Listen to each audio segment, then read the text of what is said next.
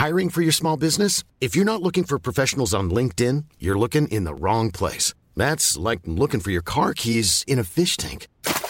LinkedIn helps you hire professionals you can't find anywhere else, even those who aren't actively searching for a new job but might be open to the perfect role. In a given month, over 70% of LinkedIn users don't even visit other leading job sites. So start looking in the right place. With LinkedIn, you can hire professionals like a professional. Post your free job on linkedin.com slash people today. There's never been a faster or easier way to start your weight loss journey than with PlushCare. PlushCare accepts most insurance plans and gives you online access to board-certified physicians who can prescribe FDA-approved weight loss medications like Wegovy and Zepbound for those who qualify. Take charge of your health and speak with a board-certified physician about a weight loss plan that's right for you. Get started today at plushcare.com slash weight loss. That's plushcare.com slash weight loss. plushcare.com slash weight loss.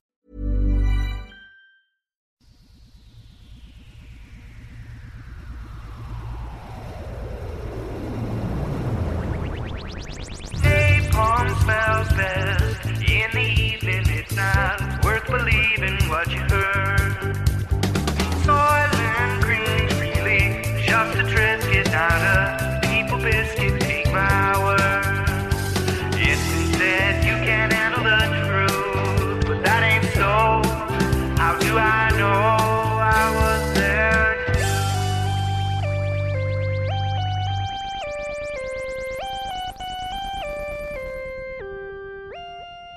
Director of Better Off Dead, Savage Steve Holland, once said about his own film, This is the most autobiographical movie ever made that's just exaggerated.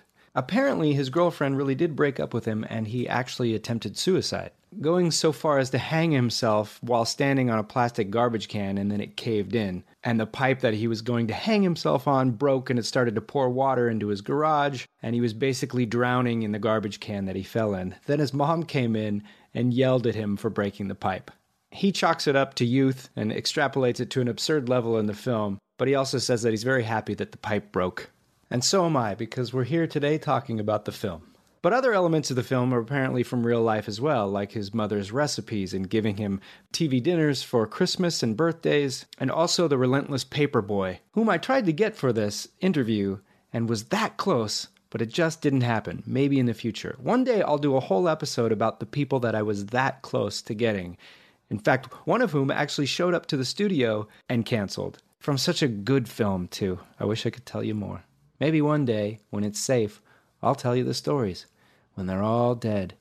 Well, that's not the way I plan to start this show. Let's get to it. Today we're going to talk a little Bill, a little Ted, a lot of Better Off Dead, and some of the other films of Diane Franklin. She played the French foreign exchange student Monique in Better Off Dead. She was in The Last American Virgin, Amityville Horror 2, and was one of the princesses in Bill and Ted's Excellent Adventure. In some ways, you could call her the princess of 80s movies.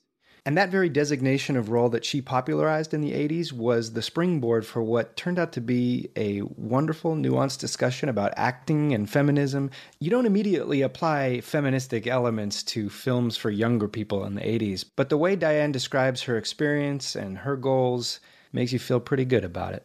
And also something she calls a Babes of the 80s party, which surprisingly, again, isn't what it sounds like. Her role in Better Off Dead is by far the only competent person in the entire film, and I love the fact that this film came out in 1985, the same year as Alison Bechdel's comic strip gave us the Bechdel test for feminism in movies. Diane also tells us a little bit about the controversy surrounding John Cusack and the first time he saw Better Off Dead, and being upset about it, and then having to work with the director once again on One Crazy Summer, which she also herself has a connection to. Oh my god, it's all packed into this interview. That's all there is to it. Let's connect last episode's guest to this episode's guest, and it goes a little something like this.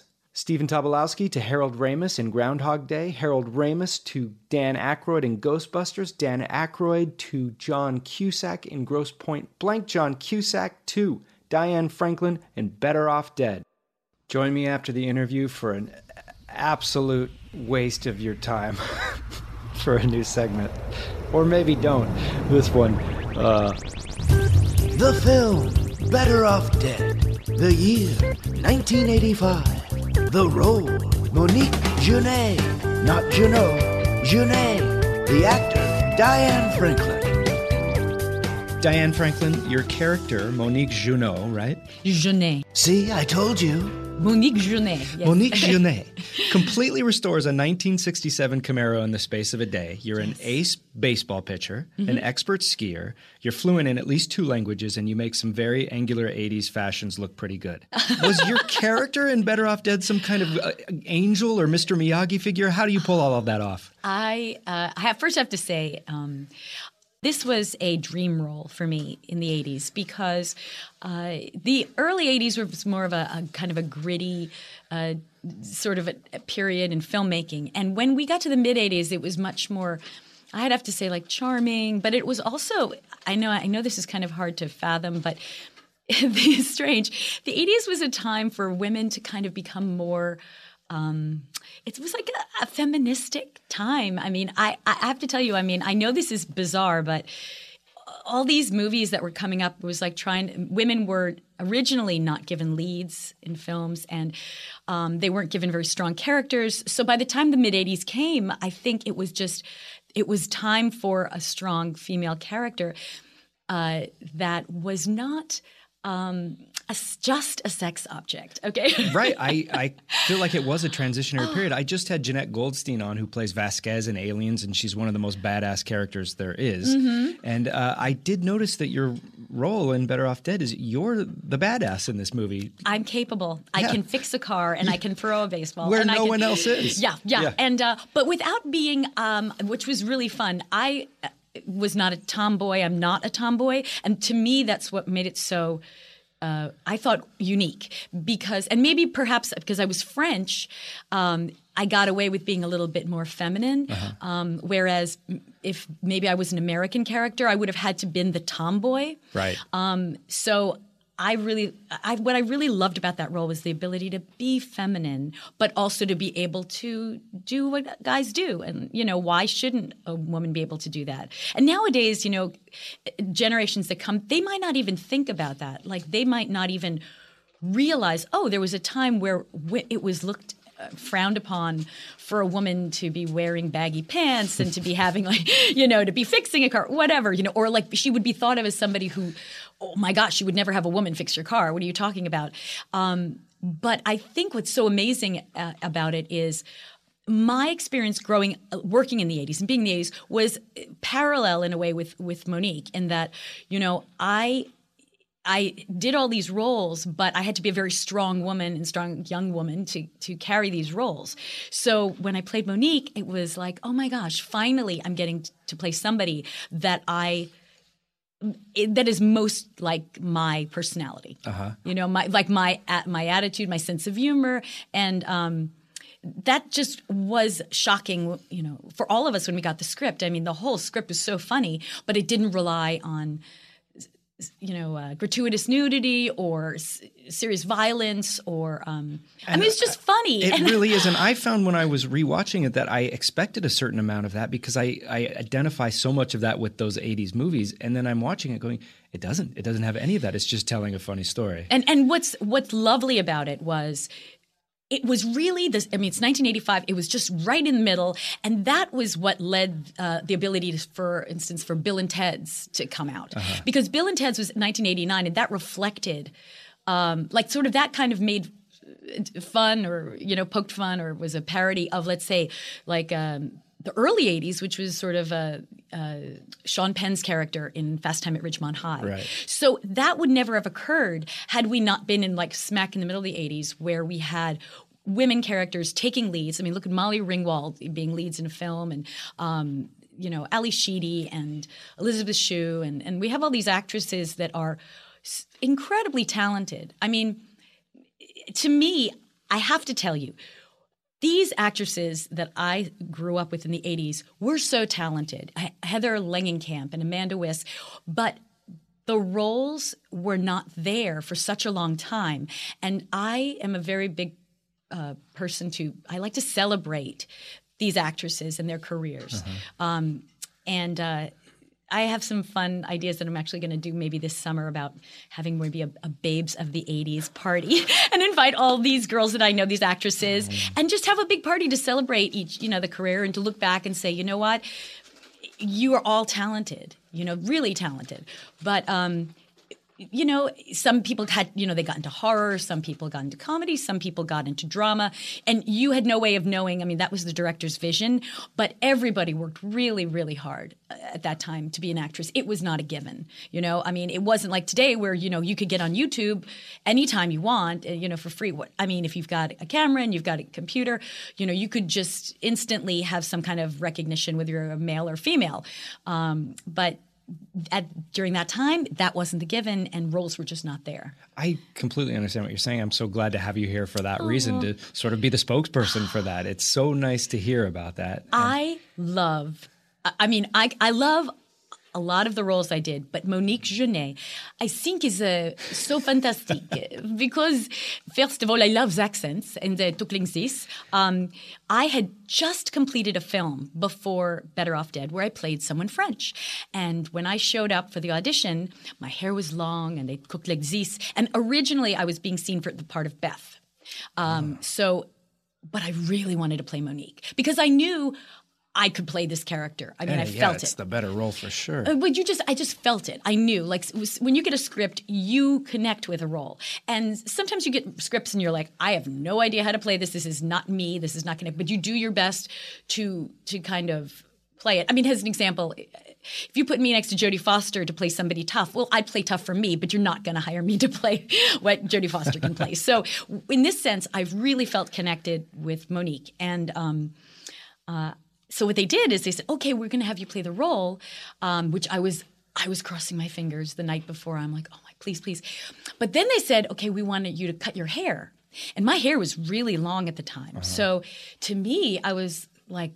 Oh, anything. I mean, sure, do it. But that's how I got that kind of a tomboyish kind of look, and I was I was thrilled and I loved it. I had never had my hair that short until that time. Um, I, I think until I was since I was little. Um, but it was i guess for me as an actress at that time that was a part of the expre- uh, expressing the uh, feministic aspect of, of, of filmmaking you know right smack in the middle of the 80s uh, molly ringwald had shorter hair. I mean we all had kind of like, uh, ally sheedy. It, it kind of sort of went I can play ball with the boys, Yeah, you know, yeah, yeah. Um, but at the same time, not be a boy, you know. So I love it. I just loved it. So speaking of the French accent, you said that you did it for a prior film. Did you have to learn it for that film, or did you always find yourself kind of just a natural? You had an ear. Did you use technique? What was it? Well, uh, so what happened is when I was very little, uh, very, uh, probably like 10 years old, my parents went to Quebec. And uh, so I remember. So you're a cheater. I am such a cheater. I am not. I am not really French. No. Um, well, it's so funny because when I went to Quebec, we went on vacation, and I remember hearing the accents, uh, the French influence in the accent, and I. That's when I started, I think, doing accents, like or dialects. I learned the love of it. Yeah. And my parents actually were German and Austrian, and they talked with a German accent, so they would talk like this. But I never heard it because I was too close. You know, when I was, it's like, you know, I'm in Long Island, I should talk like this, you know? so if you're living around there, you just don't hear it because everybody's talking like this. So um, I wound up, uh, I just never forgot that. And I guess because I was raised with accents, I was always comfortable. It had to be right because I find people that are um, proficient music and accents have it at such a young age that it's a natural thing they never had to process. People can get good at it technically, but Right. those that have it at a young age, it was just always with them. And they it were raised seems like yeah you're raised with it so you're you feel comfortable um, and you don't uh, get too critical or judge it you go with the flow Uh-huh. so it wasn't a cognitive it wasn't like oh if i do accents i'm going to get work it was just a love of it Yeah. and um, or dialects dialects so anyway what wound up happening was i need, I needed to do a series of accents for several different projects, and I always worked with the dialect coach because in acting you want it to be as realistic as possible. You want it to uh, because you're portraying the um, whatever uh, audi- you know the country or the uh, the people that live in the country, uh, and you want to do it as accurate as possible. So that's like my sort of background and training. But I have to tell you, this is not something that's necessarily, I would have to say, I found that it,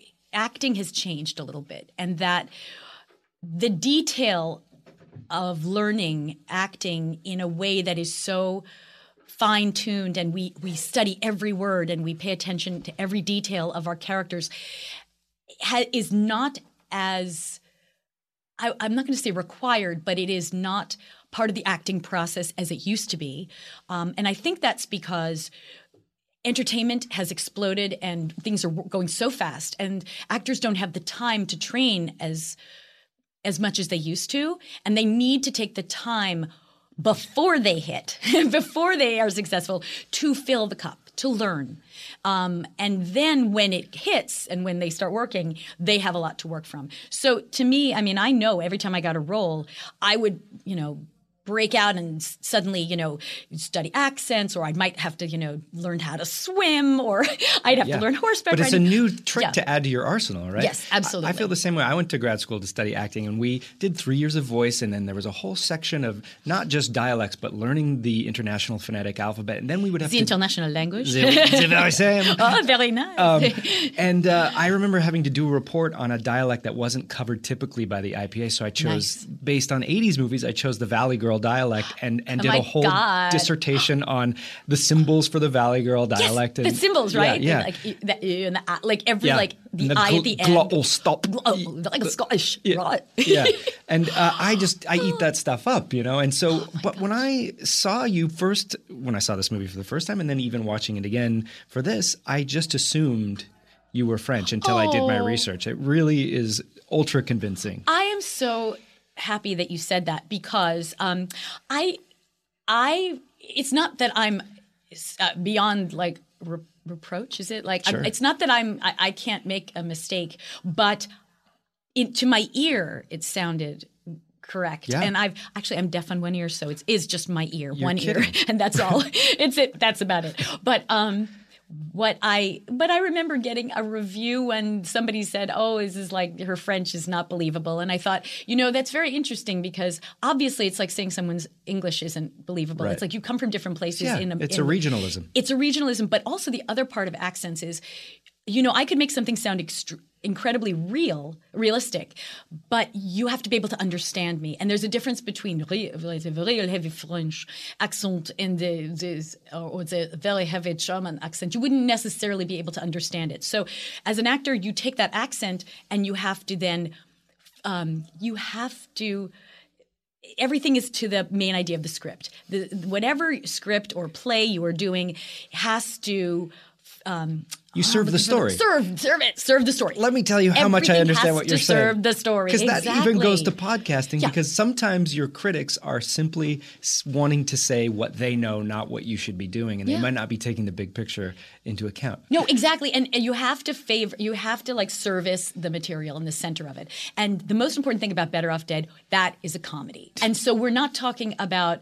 I'm re, I'm playing the role of someone who's died in the French, you know, who's who's been a nurse in a, in a French war, and I have to portray someone who is actually alive, and that the audience is going to say, um, that is your, you know, that person was not accurately portrayed. Um, because if you are portraying someone exactly like that, the audience is looking at you, going, "Well, that's I guess what it's like to to be that person. That's that person. You know, if that person has Alzheimer's in a movie, you want to believe that that's that character. You know, because you're kind of setting the standard of what that would be like to have that problem. Right. So, um, anyway, but you know, I think audiences are getting so much more sophisticated. They can ride the wave. We have so much entertainment, and there's so much uh, different kinds of entertainment that you can watch.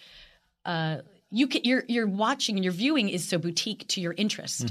So, for instance, you like comedies, but it's just not going to be necessarily a regular comedy. You're going to like uh, farcical comedies or parody comedies, or you're going to like um, uh, over the top uh, comedies. You're going to like very subtle, dry comedies. So our audiences can go where they want to, but they are not forced. They're not force fed the comedy that they don't enjoy, and I think that's wonderful. I do too. You get to You know? shop at your own comedy store now. Yes, you get to watch and see the people that you enjoy, and then you just sort of follow them. You know, whatever journey they take. So um, I don't know. That's that's my feeling about it, and I just feel so fortunate to have also that movie better off dead was my jump to comedy actually it really was because before that it was more drama and i even did a soap opera and i did um, horror and i did like real sexy dramatic roles so and and i and i could play that but my personal taste was always humor so So let's talk about how you ended up in this film. What was your audition Hmm. process like? Anything interesting there? I okay. Well, first of all, Savage Steve Holland, so adorable, so cute. Is there and, any clue as to where the savage comes from? Is that just Um, a personal choice of his, or You know, I think he said that it happened when he was a kid. Somebody called him Savage, and then it just stuck. Uh-huh. fair enough? Um, it's hard because I always kind of know him as Steve, but then Savage came like he always likes to be talked to as Savage, so it's like okay, awesome, I'm into it. Uh, he's wonderful, and what was okay? So what was great about the audition process was first of all, sometimes you go on audition, you meet the casting director, and then you go to a, a callback, and then you meet the director, and then you do a screen test. And I mean, at least that's what it was in the 80s. Today, probably no one has time, so they just go look at your headshot and go, okay, he's cast, you know, Yeah. or she's cast. Except that headshot is Um, yep, online we're, now. We're in, right? We're done. Yeah. Um, and uh, so when I was cast in it, I, I guess I had done enough work as an actress to just go in and meet him right off the bat. I think it was him and the producer. And Steve, first of all, he's so adorable. And I, at that time, you don't meet you. You well, everyone who was producing and directing was a lot older. And Steve, I think, was like 24 or 25. He was really young, but it was that was what made it so much fun. Like here I am. I think, gosh, was I think it was 23, and I was like, oh, this is fun. Like, I, I how is that even possible that you could just kind of hang out with somebody and you know joke around? So when I went in, he wanted me to read for the part of Beth. So I did Beth's lines, and um, and that was fine. And then I said, "Well, what about Monique?" And so then I talked like this. I talked like this for the interview. I started just to talk like this. Like I said, so I can play this French girl Monique. She is very nice, and uh, sh- I can th- throw a ball. Maybe not so well as she can, but I can. uh, and uh, so I talked like this, and he and the producer started laughing and they thought it was really funny. And then he said, okay, let's try to do Monique with a lisp. So, so I took like this, but I left a lisp. So it was, uh, um, let's say I said, um, this, how you say, dark head is an only sixth fiend. Um, the, Ricky, he will not leave me alone. He thinks because I stay here, I may love goddess is prostrate. No, prostitute. Which, is, you know, Wait a minute. was okay. he just trying to trick you up, or was he trying to, or right. trip you up, or trying to somehow make Monique a little bit more in Lane's class? Like, were you too beautiful, and he needed to give you a bit of an impediment, or what? What No, was the thought behind that? So here's what happened. And so I'm sitting there trying my best to do this. But what happened was um, he wanted, he just wanted this character to be so cute. Uh-huh. And he thought, okay, a lisp, which is awesome. That's a great directing note to make Uh-huh. somebody a little bit cute, give them a little bit of a lisp. But you couldn't understand me. I mean, it was out of Yeah, control. it's so One layer too deep. Right. So exactly. So, um, but he just I eventually just liked the French accent. And what I did was when we did the movie, I also interjected some real French in it. Because whenever you are from another country, you are always going to swear in your own language. If you get mad, you're going to go into your own language, and it makes the character more believable. So, um, so it was great. I And, gather it was no contest. You walked away with the part. I'll say I it. well, you know, I tell you, I left there feeling.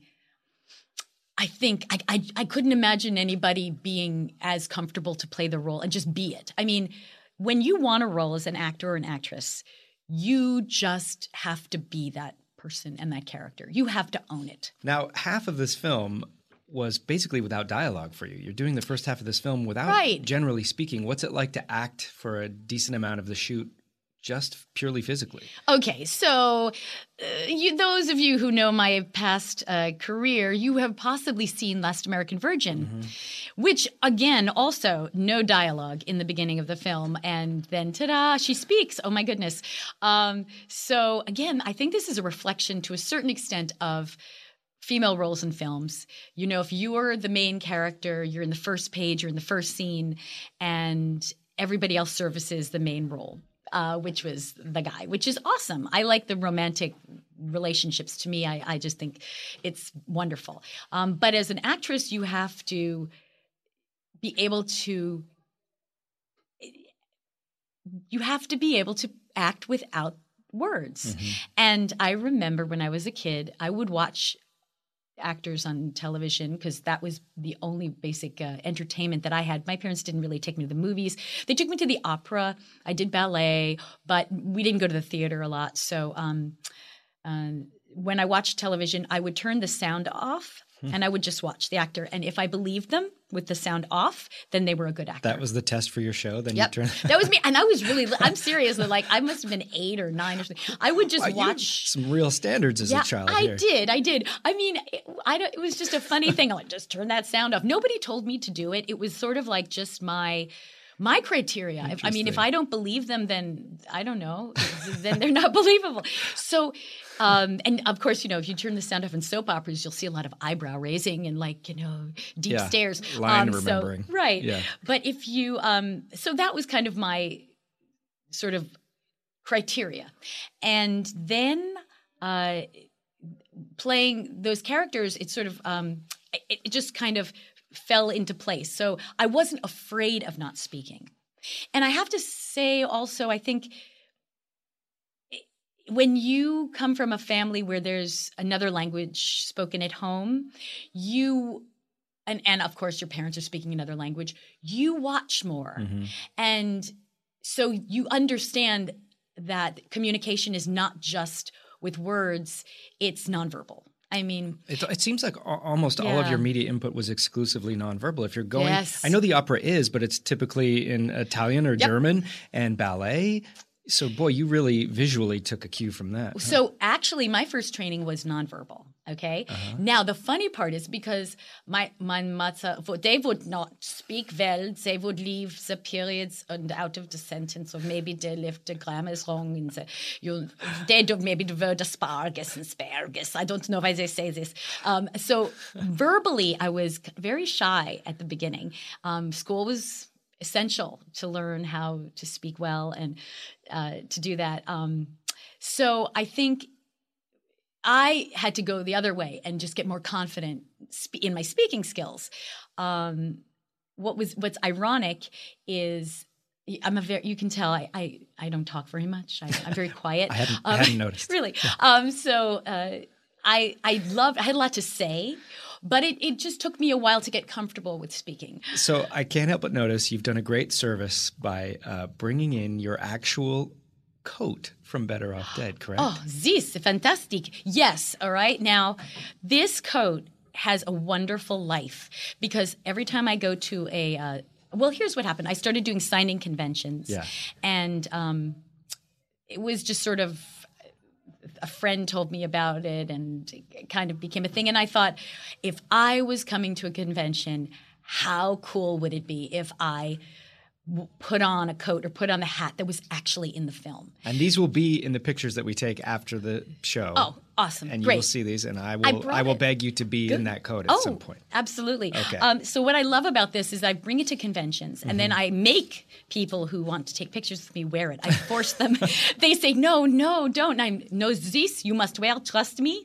It will be fantastic. And so we take pictures in it and then uh, they go afterwards, after they wear it, they go, I can't believe I wore the coat. I mean, just it's it's like I, I just knew like this is something special.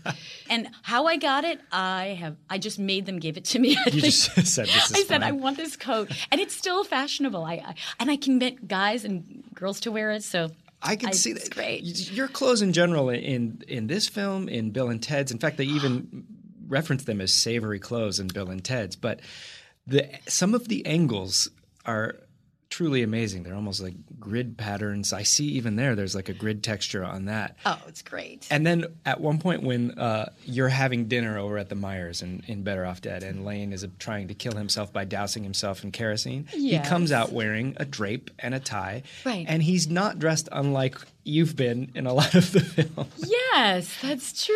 yeah, it just felt like a little thematic connection. There is this wonderful Polaroid that I have of John and I.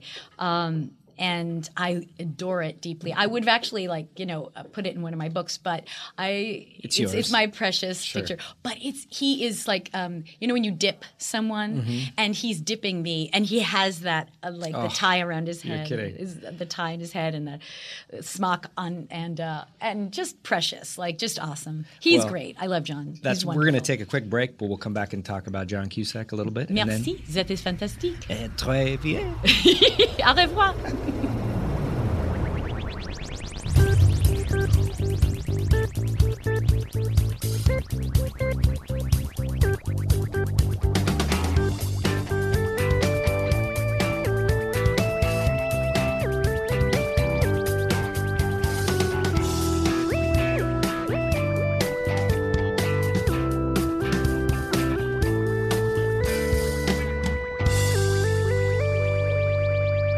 We're back with Diane Franklin. We're going to talk a little bit about John Cusack and your experience with him. Now, he has a bit of a controversy with this film, I'm sure you're aware of, right? Yes. Uh, although I have not ever seen it directly. Okay, I've never heard ask. John say, oh, this film.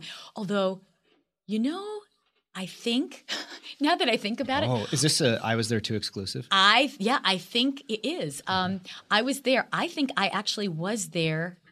Well, I think I was there when when the movie played and he walked out. I think. I know like, Savage talks about him walking out on dailies, but for some reason, I feel like I was there when he walked out of the film. He, I know he walked out at the beginning of the film. Yeah. Now I'll give a, a brief summary, know. and and this is the outside perspective, what's come to us through the rumor mill. And if you know anything differently, you can say. So apparently, after this film was done shooting, he was already on to Savage's next film, One Crazy Summer, and he had seen the first screening of Better Off Dead and felt betrayed by Savage Steve that he made him look dumb and. Uh, Continued on because he was contractually obligated for one crazy summer, but was apparently not very um, uh, easy to work with. Some some reports say that he wouldn't speak to Savage Steve, but I think that's not generally true. I get the feeling from all that I've read is that he would speak and he would do the takes, but he wouldn't take direction and he was not very compliant. So it's a bit of a sad story to two movies, especially this one is kind of beloved by you know the 80s. everyone Yeah, uh, yeah. beloved by just everyone Right. um oh that's interesting okay so what happened was when i worked with john he was adorable hilarious sweet we had the best time i would never have known that he wasn't happy if that was the case And he was getting along with Steve Everybody. Holland just fine. Yeah. yeah, as far as I know, uh, uh, totally fine. Um, you know, though he was maybe a little bit quiet. Maybe that at, at points I remember. So maybe that was part of it. Maybe he was keeping in his thoughts. Mm-hmm. But I would say this: you know, he was a young actor, and he had his whole career ahead of him. And the only thing I can think of, and this is certainly not John's words, but the only thing I can think of is that he was at a place in his life where he thought, you know, I want to be seen as a serious actor. And so if I do this film, is that ruining it? Uh-huh. Does this ruin my, my chances of that? So as a young actor, I mean, I do think that when you're starting your career, you're seeing your whole life ahead of you. You're going, oh, oh you know, what? Am, I don't want to just get pigeon. Uh, what is it? Pigeonholed? yeah, Yeah, pigeon. yeah. So, um, you know, you, I can't speak English because I'm French, um, but or English, uh, but so I think that's a possibility. Um, I would say the other thing was, yeah, if he was contracted to do One Crazy Summer, uh, I'm kind of glad I wasn't on the set then because I You got the didn't better. have that. You got the better end. Yes, and sure. actually, I was in One Crazy Summer, but I but my part got cut out. I was I was actually the last beat of the film.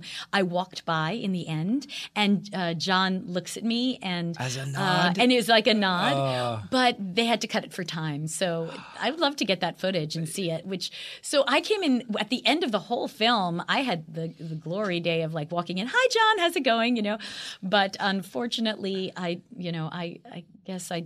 Well, no, fortunately, I, I didn't have to have the you know a bad experience, but um, yeah, you know, I, I mean, I, I just got to say, Better Off Dead was a magical experience. We all enjoyed the film. Um, and uh, to this day, John, you were not made a fool of. You were set up in a, just an endearing, way as a character. Yeah, he must see that more and more, the, especially as this time goes on and people Yeah. love this film. You know. Yeah, he. It's I really believe well. people fell in love with him then, and they would see anything he did after just because of how endearing he was. Um, I mean, it's sort of like, in, in a way, Will Will Ferrell. You Mm-hmm. know, you don't look at Will Ferrell and think, "Oh, that's ridiculous." I mean, you think if he's a talented comedian and a talented actor, I, I would watch him in anything. Yeah. If he did something serious, not serious. So, I mean, I think it's kind of interesting how, to me, to me, you carry your dignity with you. And whatever you play, you carry that dignity as an actor. So you play it with your heart. And so if you're an actor and you say, oh, don't look at that work, this is what I want to be seen at, you cannot choose how you will be seen. The audience will do it. And frankly, because we have everybody has different tastes, if you say, oh, I don't like this project or this film, well, you're kind of insulting your audience. and then like just don't do it. I mean, do it because you love it and commit and and give it your best. Was there a possibility that the tone could have been mistaken? So, how much was in the script? Like the claymation Van Halen cheeseburger ah, scene, was that all in the great. script? Be- Yes. So, I think seeing that, you've got to know for the most part what kind of film you're in for. there were right? cartoon strips Yeah. at the beginning. A, a script usually does not have a storyboard of cartoon strips at ah. the beginning. That was at the forefront. I mean, Do I you think still have your old script? I, you know what, I, I somewhere I have it. Yeah. But then when we just did a stage reading of um, Better Off Dead in at Sketchfest Yeah. this past January, talk about that, we too. Oh. got the original script, and that had it, it brought it back. And I was just there were even the original script I had not even seen. Those lines changed by the time I got it. So Did you guys read the original script? um, yes. Really? so can you break down best best of memory who played whom in that rereading of Better Off Dead? So you obviously played Monique. I played Monique, and um, Amanda um, Wyss uh, played Beth, Beth, which yeah. Uh-huh. was wonderful.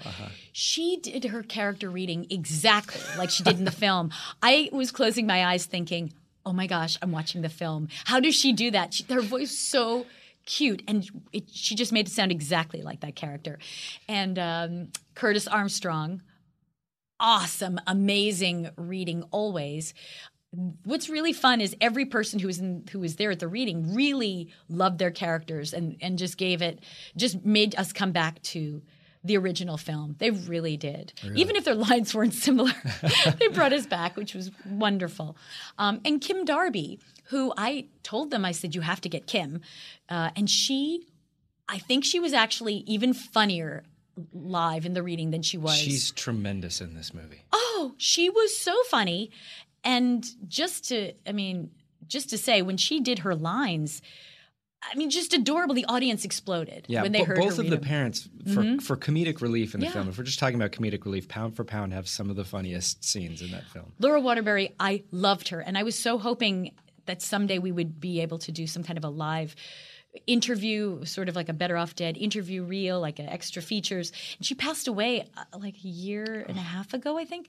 Terrible. I mean, sh reggae. Like, Yeah. I mean, oh my gosh, reggae. Like that's what- and so when she's squeezing your cheeks in that film, just a gift. I mean, like, so, I could not stop laughing. that's what I had to ask you because there would be no way I could keep a straight face with No, that. it was unbelievable. She was brilliant, so funny. Laura Waterbury was a, a, a queen of comedy. Do you have any recollection how many takes you did of the cheek squeezing? Oh, we had to stop and laugh so many takes. I would have to say twenty. I mean, that was crazy. She was so funny. gotta hurt after a while. Steve uh, Savage Yeah. would laugh the whole time. I mean, he, he would break, and then the crew would break, and and then I would try not to break, and then um, and then Danny, who was you talk about acting not with any lines necessarily, but killing you comedically. This is Ricky, right? Ricky, Yeah. Ricky, Danny Schneider, so funny. Yeah. Um, the casting is truly special in this film.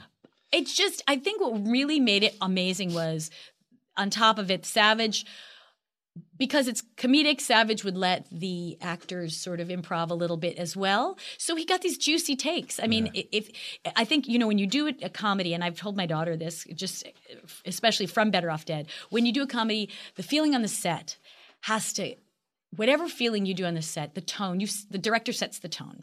And Savage has such a nice way of being with actors. He has this lightness, he has this sort of he allows actors to feel like, yeah, just be comfortable, improvise, do a little bit. So the actor feels like they're contributing and they're therefore getting more into their character.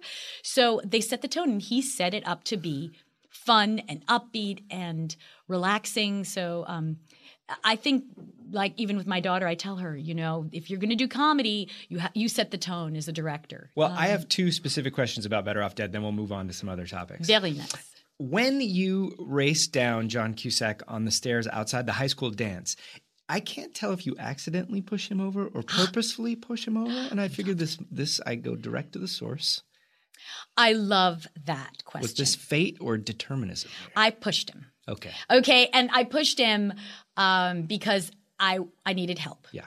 Uh, as Monique, it was uh, I was stuck, and when I, with Ricky, uh, he was driving me crazy, and uh, I needed help. And I had seen John across the street, so I knew that it was my only chance.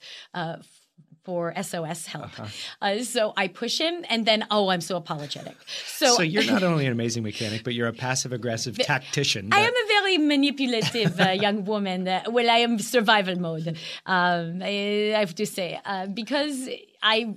It was definitely I had to make that happen. Otherwise, I would be forever stuck in the house with Ricky and never speak. She's good in a pinch, this woman. Yes, very good. But also, you're pitching lemons, right, at this Mm. parking sign. Mm-hmm. What was your actual success rate with hitting that sign? Were you even throwing it at a sign? Zero, zero. Okay, um, here's the truth. I am a notoriously bad pitcher. Um, originally, I was beyond terrible at, at, to, to the point where Savage said, or even I think someone from the crew came over to me and go, This is how you pitch a baseball. Just take it. I wasn't raised with brothers. I had no idea. You were raised with opera and ballet. Um, opera and ballet. I, you You're know, too cultured um, for all I, that nonsense. I, I, I was a good runner, um, but uh, no. Uh, and I could hit a baseball. I actually could hit one, but pitching, no. So when we started doing the scene, I, I think the, one of the crew members came over very sweetly and said, "No, no, this is this is actually how you hold a ball and throw it." You know, and and as of playing a French character, I thought, "Oh, what difference does it make?" But yeah, it did make a big difference. so now I can throw a ball, which is awesome, um, and I could probably pitch pretty well. Um, but uh, before that moment, no, that wasn't happening. So. Fair enough. Okay, on to Bill and Ted's Excellent Adventure. Oh, so now I'm English. So yes, that's that's that's So- another thing I was going to talk to you about. So um, love the English accent, and uh, when I came in for that role, they wanted. I thought, oh, they're definitely having me for Joan of Arc because she's the French girl, right? It makes more sense. I'm going to be the French girl, uh, the bigger role, whatever. But if you actually watch Bill and Ted's, I don't think she ever speaks. Maybe she says one line. I'm Yeah, not sure. She has a little whisper of French when she's praying, I believe, right at the beginning. Right. Yeah. But you're that was it. Is that because was that in the script, or is it because it's a go-go Jane Wiedlin, and they think maybe we'll just she can't. You know, no, uh, I think it was written that way. And so, it, but it didn't occur to me at the audition. And so when they said to me, would you are be interested in playing one of the princesses? They actually, the director and uh, the director and producer actually came up with that idea of casting me in the audition. Like they actually went, wait a minute, maybe you could play the princess. Could you do an English accent? And I was, of course, I can do an English accent. And I sort of talked like this and uh, did more of, uh, I probably not so. Uh, not so well, but sounds like Julie Andrews now. Good- good in a but pinch, um, yeah. yes, good in a pinch. So uh, it's funny, yeah. I just went right into it, and they went, "Okay, good." But it was actually at that audition that they thought about it. It didn't happen before, so uh, then they approached me with it, and I was kind of surprised because I didn't even, when I read the script, even remember the princesses. I, I was just like, oh, there's just this French girl. And uh, so when I got casted, and I'm thinking, really? I mean, I don't even know if this is a, like, is it a role? Like, is it tiny? Like, but it became something that I think was so endearing to the characters and the story. And the guys were just, they were like awesome. So I was just okay, great. I can I can do this. And they shot uh, our roles. Um, in all these different places, I I wrote a, a book about my life, and I talk about like the details of those things that happened, and also I talk about Better Off Dead as well as all my other films. But um, it was a just I felt really I'm really happy that they cast me in that role. Well, also your character goes on to become a member of the band Wild Stallion. What do you imagine that she plays in that band? Oh, she plays. Well, I think I was uh, playing the the keyboard, but not very well. Now there's always rumblings of another sequel, or I guess it would be a third part to Bill and Ted's, it would be nice to bring those princesses back. I It would be totally excellent. Dude, rock on. Um, oh my gosh, we have talked about this. Kim and I were like, oh, they should have us come back. Um, I just think it's a great idea to have the idea of having the aged Bill and Ted's. Yeah, the time has passed. I just think that just dealing with time in general is a great idea. Yeah. and and they're all up to the task. How was it working with Alex Winter and Keanu Reeves? Oh, they are fantastic. Yeah. Um, I think it, again, it was early in Keanu's career, and I remember there was like a buzz that he was going to be sort of the next even at the time. huh? Yeah, even at the time, he was going to be the next, you know, leading man. Um, but I personally think I got really lucky working on that project with him. I think um, working on a comedy with with both of them was. I got the best deal of working. I got the best uh, role of playing opposite Keanu. I mean, who wouldn't want the guy to go, you know, babe, we got the problem of seeing Demas with me? You know, like just who wouldn't want that? That was lovely. Didn't and, you uh, guys have a prom scene that was cut? Yep, we actually did. That was the other thing. When we got the script, the characters were all going to the prom. That was what was happening. So I it wasn't the garage scene. It was we were going to the prom, we got get to the prom, we danced at the prom, and um, so we actually did shooting uh, shot those scenes and i would love to have seen those scenes they're somewhere deep in the probably some kind of wonderful 80s archive Yeah. garage There has to be Um, that right vault, nostalgia vault. yeah, I know. Wouldn't it be great to see all those s- scenes? Uh, but I never gotten to see it. So tell us about this book. I just want to name the title here because the title itself Please, is reason enough to buy this book. Um, Diane Franklin, The Excellent Adventures of the Last American French Exchange Babe of the 80s. You've managed to include all of your iconic uh, film roles in that title. So let's can we quickly break that down? So The Excellent covers Bill and Ted. Bill and Excellent Ted's, Adventures. um, Last American covers Last American Virgin. Virgin, French mhm. Exchange, Better Off Dead. Yes. And Babe, is that just a catch-all, or is that something? You you were also in a film that I remember seeing at a younger age than I ever should have, Amityville 2, Oh, The Possession. yes. Yeah. Um, that covers well. The Amityville is obviously like I do talk about Amityville in my book as well, um, and it's it's, it's great because I love the horror genre and I'm. Always wanted to do a horror film, so that was fantastic. The Babe just gives you a sense that I have a sense of humor, Yeah. and that I mean, obviously it's a long title, but it also shows that um, it uh, harkens back to a time where you know dudes and babes were happening, and and it was like so totally awesome, and it was a wonderful era. I mean, the, the 80s is t- completely an upbeat, fun era.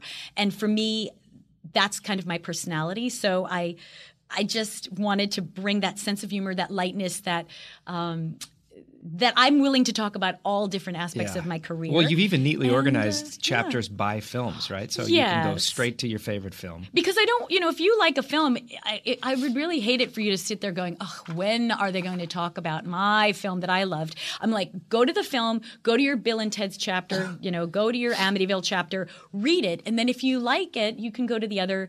You can learn more. Where And, can people um, find it? You can find it on Amazon and you can also get it on Kindle. Um, but I recommend you getting it on Amazon because if you buy the book and then you friend me on Facebook, I will sign the book for free. There it is. You have to be a Facebook friend of mine, though. Diane, where can people find you as we say goodbye? Right here. I'm not leaving. Um, that's it. Just Okay. um, be right here in the studio. They can Um, find you in the next on episode. She'll be here. Right, This- Sunset Boulevard. My permanent um, actually, co-host. that didn't sound right, but okay. Um, you can find me at several places. One, you can go to Facebook to Diane Franklin on Facebook and friend me. Diane with one N. One N D I A N E Franklin F R A N K L I N. You will see a black and white picture of me from Better Off Dead, and I've reached my five thousand friend limit, which is hard to me even to fathom that that Maybe happened. you start but- cutting away some of the I know. I was looking, I went you through, I'm like, You can- oh. that person can go. Right, that pic- guy, that guy's annoying. the picture. That but can they say go. if there's the picture's gone, then that person's not your friend anymore. So Oh. I was like, okay. Uh, Um, but anyway, so that's a place to find me. Um, you can also go to a convention. I'm going to be in Sacramento.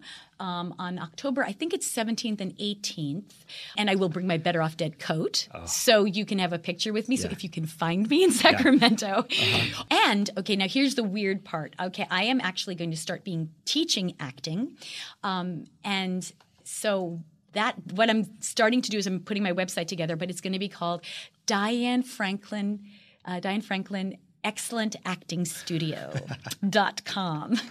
Excellent Acting Studio. And so I'm going to do Skype teaching, which I think is really cool. And I'm going to be having all different kinds of classes, whether it's basic or um, uh, more in you know intricate So like individual coaching for people. Ah, individual coaching. nice. Wow. So it could be kids to adults. Um, I've been teaching for years. I and so it's specific to your needs. If you want to break into business, if you want to do voiceover, if you want to do um, commercials, film, television, acting, uh, even college auditions, I Ah. can make it happen. So oh, and then hopefully the what the cool things would be if I can get this babes of the '80s. Um, sort of get together party uh, for the summer that will be coming up hopefully Yeah. um, so i will keep you posted but you have feels to like friend it me. That feels like it should be a seminar or something people can go to as well, where you guys, I don't know, do what a the lecture. babes Yeah. oh the babes no uh i thought it would be just fun to like see all of us hanging Sure. out together and come to the too. party oh, you mean you people can come to the party? Well,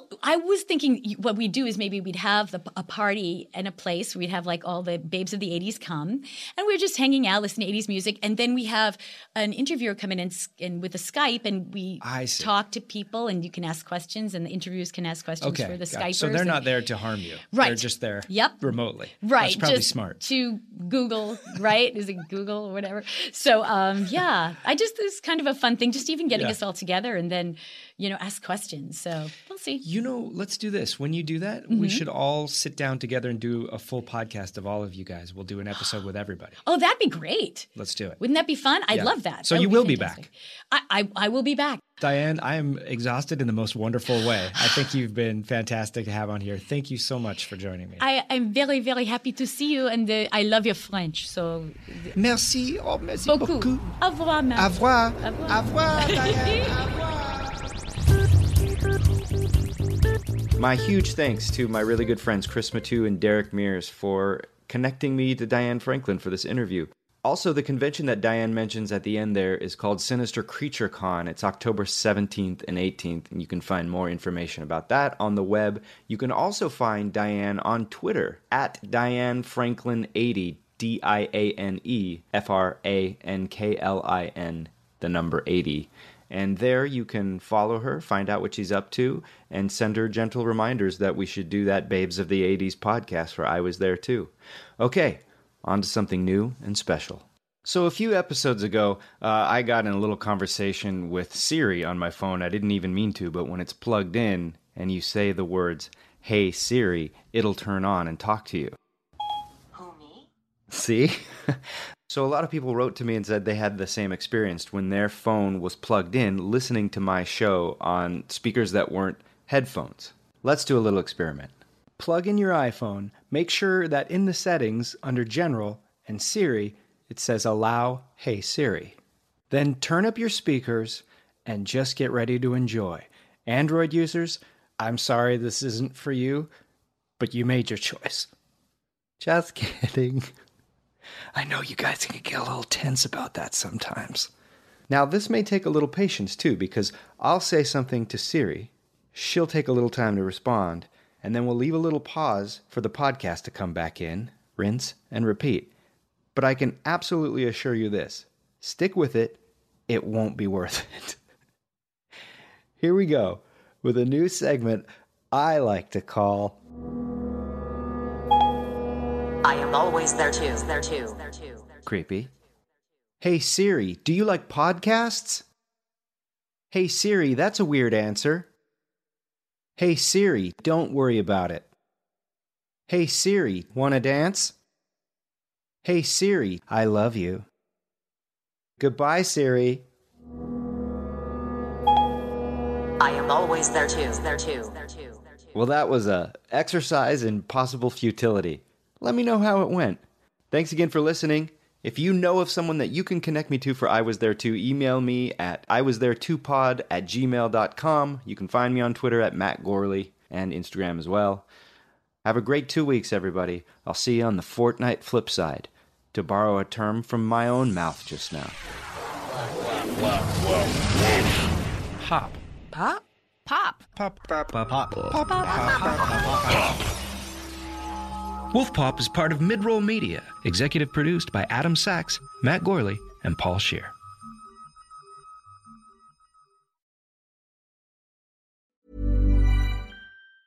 Hey, it's Danny Pellegrino from Everything Iconic. Ready to upgrade your style game without blowing your budget? Check out Quince. They've got all the good stuff shirts and polos, activewear, and fine leather goods, all at 50 to 80% less than other high end brands. And the best part? They're all about safe, ethical, and responsible manufacturing. Get that luxury vibe without the luxury price tag. Hit up quince.com slash upgrade for free shipping and 365 day returns on your next order. That's quince.com slash upgrade. Planning for your next trip? Elevate your travel style with Quince. Quince has all the jet setting essentials you'll want for your next getaway, like European linen, premium luggage options, buttery soft Italian leather bags, and so much more. And is all priced at 50 to 80% less than similar brands. Plus, Quince only works with factories that use safe and ethical manufacturing practices. Pack your bags with high-quality essentials you'll be wearing for vacations to come with Quince. Go to quince.com/pack for free shipping and 365-day returns.